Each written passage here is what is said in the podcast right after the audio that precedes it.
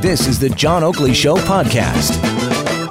Buddy Mike Van Soelen, principal at Navigator, back in the house. Mike, good afternoon. Great to be here and a great day for talk radio. Thank you, my friend. Tom Parkin, columnist with a bluntly social democratic point of view. How's Mr. Parkin? I'm doing well. How are you? Very good, thanks. Uh, we're going to have to get you on another mic, and uh, we will in a moment. Kelly Harris is a principal of Harris Public Affairs in Toronto, and he's also held senior positions in Tim Hudak's PC Opposition Party and with former BC Premier Gordon Campbell. Kelly, how you doing? I'm fantastic. How are you doing? Likewise, thanks. Listen, I'm all uh, anxious for this debate tonight because, I mean, in an otherwise lackluster campaign, you want to see some dynamic, some kind of uh, excitement, if in fact it's uh, possible to evoke that uh, with six people on stage, five moderators, questions from the audience. I mean, uh, let's start with you, Kelly. I mean, what will it take for any candidate to move the needle either way in the debate tonight? I, I don't see anything happening to move the needle either way in the debate. And let's point out to the fact that most of the country is not going to be able to actually hear this debate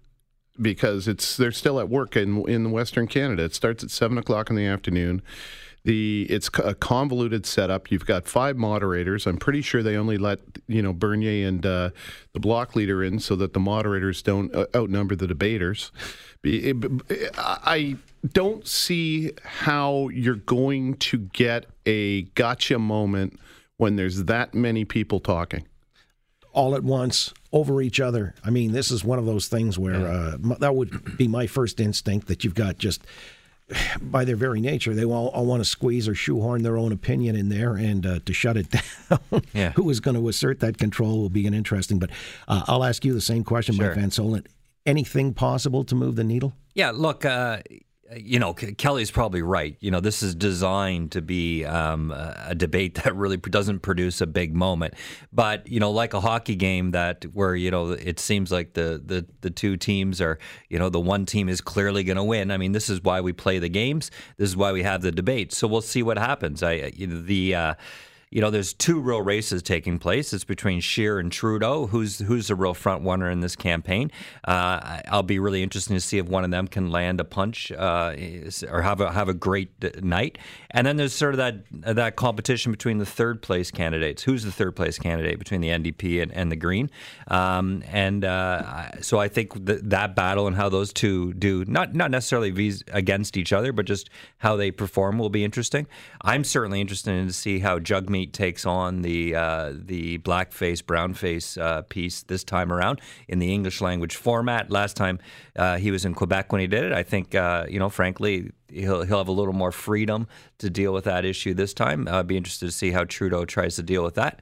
Uh, but uh, you know, while it's not designed to produce a big moment, you know, I also hope Scheer has a chance to really show to Canadians what he's made of. All right, uh, so uh, revelation of sorts. But here's the thing. Uh, let me ask Tom Parkin. You know, when uh, Mike alludes to Jagmeet, and which some people say the French language debate was, in a sense, a coming out party in the the way that they had not really uh, known him before. But does he go after Trudeau because my uh, own uh, perception is that he's got to peel away progressive votes. Elizabeth May, you know, be that as it may, but Justin Trudeau is a real target for him, isn't it? Yeah, um, the Green vote. There is a lot of uh, there are a lot of people who were in the Green camp who would put the NDP as their second choice, and so if you can knock them off the Green idea, they might go NDP. But all the polls today, uh, there was an Abacus poll, an Nanos poll, and a um, your own poll with um, sorry with uh, with Ipsos with uh, Darrell Bricker. Uh, all pegged the Greens as at seven percent. You know, so they're really off their peak back in the I guess it was in the the height of the SNC scandal. They topped around twelve or thirteen percent. So they're really down, and and and May's negatives are going up. Scheer's, um, sorry, Singh's positives are going up. His personal positives are going up. Uh, but by those poll, same polls that came out today, each one of them pegged him his party as uh, pretty pretty consistent, mildly up if if at all, but in the 15-16 zone. So what does he have to do? He has to, I think, uh, capitalize on the idea that people are now interested in him. They've watched him, and he has made almost no mistakes.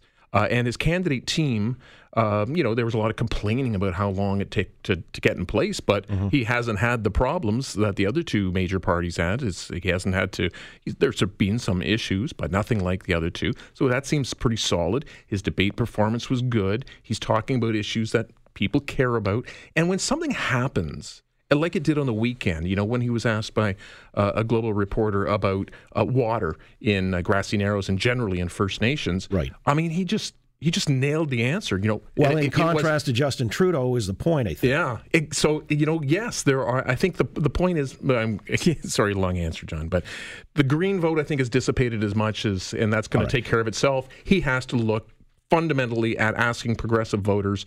You know, are you are you happy with handing another uh, blank check to uh, Mr. Trudeau, or do you want somebody to protect the kind of uh, values Well, that that's you what bring? I wanted to uh, see how you assess what the dynamic potentially will be. I think that's it, and, yeah. and that's what you'll see him going after. I mean, so where else would there be some play? I mean, uh, Mike, I guess Scheer and Trudeau have got to see that uh, you know Oh, yeah. that's the Titanic struggle. Well, I think, um, you know, if I think of the 905, I think Scheer has to do well with women. There's uh, been a lot of questions about where he is on on the values, uh, you know, around uh, pro-life, pro-choice, how he would handle that. Um, so I think he needs. Hasn't to, he answered that though? Oh, he has answered it, but uh, no doubt Trudeau's going to bring it up because I think he sees that as an opportunity to help uh, help him with the the women, uh, the female vote.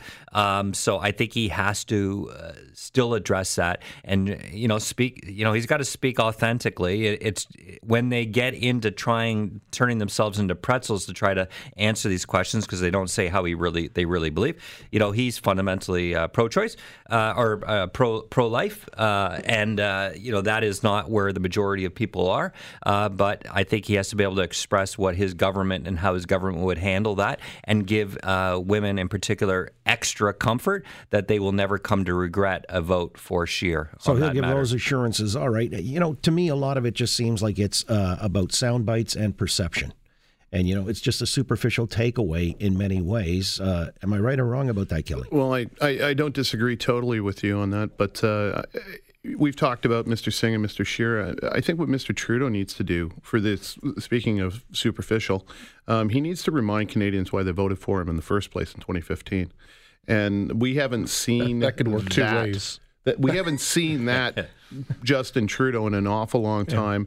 And when he gets when he gets crossed up with criticism, he becomes a little meaner he um, he he becomes defensive, and you know you talk about ways that we, this debate might actually come out one way or another.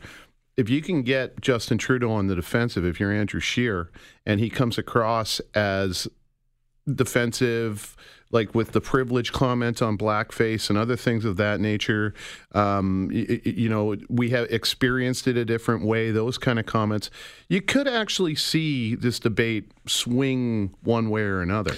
Now, listen, in 2015, it was interesting because the expectations for Justin Trudeau were so low that in exceeding them, that really pushed him over the top. In contrast to Harper, and I guess there was a certain fatigue with the Harper years, uh, is he on the same kind of watch tonight where the expectation, uh, you know, perhaps he can't meet the expectations of back in 2015? He's kind of damaged goods in a sense because of some of the things. Yeah. Look, his I think his personal brand is obviously uh, taken a lot of uh, you, you know been been damaged a lot through this campaign. I think the trick for those who uh, aren't the liberals is, I, you know, are people f- fine with the idea? I don't like Justin, but you know, for whatever, for progressives, they go, I'm still most comfortable putting my vote there.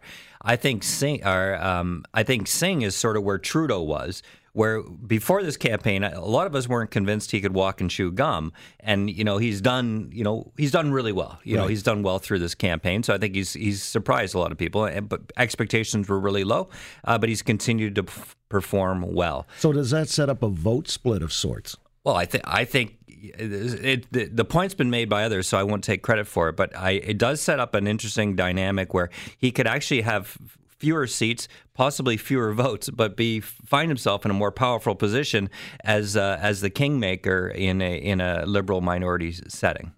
All right. Uh, on some big items like, uh, you know, a pipeline or whatever, uh, it's possible that the Liberals and the Conservatives could collude, uh, whereas the NDP would not be invited to uh, participate in that vote because they both have, a, ve- I'm guessing, an interest, if the Liberals are sincere, that they actually want this pipeline built. But what if. what uh, what legislature what what does the Commons need to do to facilitate this? Nothing. It's got the cabinet approval, it's got NEB approval, and the it and it's going forward. So there's no law that needs to be passed. There's no motion of the Commons. So I, I somehow, so- I somehow so still think political will will be important to see. yeah, that, see I'm that not saying that happen. that your your, your Right. point. I think there's there's very many things, uh, like corporate tax cuts that could, could continue to come along that the NDP would not uh, support in a minority, but the Conservatives would support the Liberals on. But I think there's also, you know, I think uh, this is where uh, Singh's strength is. You know, on the issues like the dental care idea, the farm, the pharmacare idea, that he's got to ramp that, that we have to ramp up the uh, the construction of affordable housing. That those are so widely held, those views that uh, he that Singh can do what the NDP always can do uh, when it's in a minority situation is leverage liberal voters against the Liberal Party. That fact that liberal voters actually like NDP policies, even if they vote liberal, or they might vote sometimes NDP, but the fact is they can say, you liberal voters like this policy, and here's your government not going to do it when, when we're pushing pushing them to do it. And that's when that's when Trudeau gets really leveraged on issues like that. Well, one. so is fiscal responsibility, by the way, an outmoded concept? I mean, anybody saying that uh, we've got to rein in spending or even pay attention to such, does that still carry any currency? I I think the people that that carries currency with are already voting one way or another. Um, sadly, even in Ontario right now, the, a lot of those voters are looking and saying we elected a fiscally conservative provincial government, and are we seeing a the fiscally conservative provincial government that we sought? Um, I, I don't know that you're going to swing undecided voters on fiscal restraint is I guess my point on this. But I would just say one thing about everybody's talking about the horse trading of policy if it's a minority government. In 2011, when we reduced Dalton McGuinty to a minority here in Ontario, one of the greatest things that we were able to do was get the NDP and the Conservatives working together. Uh, my job actually was part, partly doing that so that we can get control of the hou- House, we can get control of the committees, and we can start forcing debates and investigations on key issues. At that time, it was the gas Yeah. plant in Mississauga. This time, it's going to be SNC Lavalin and the RCMP. And done properly, you could spend the next 18 months to two years taking Justin Trudeau and his party apart if the Conservatives and the NDP and the Green and the Bloc could have a successful House strategy. And that's really, really, really important on what happens on the 22nd of Be, October. becomes another lever against the government. And you're, uh, you're surmising, though, that's in the event Justin Trudeau repeats. Thanks for listening to the John Oakley Show podcast. Be sure to rate, review, and subscribe for free at Apple Podcasts, Google Podcasts, and anywhere else you get your on demand audio.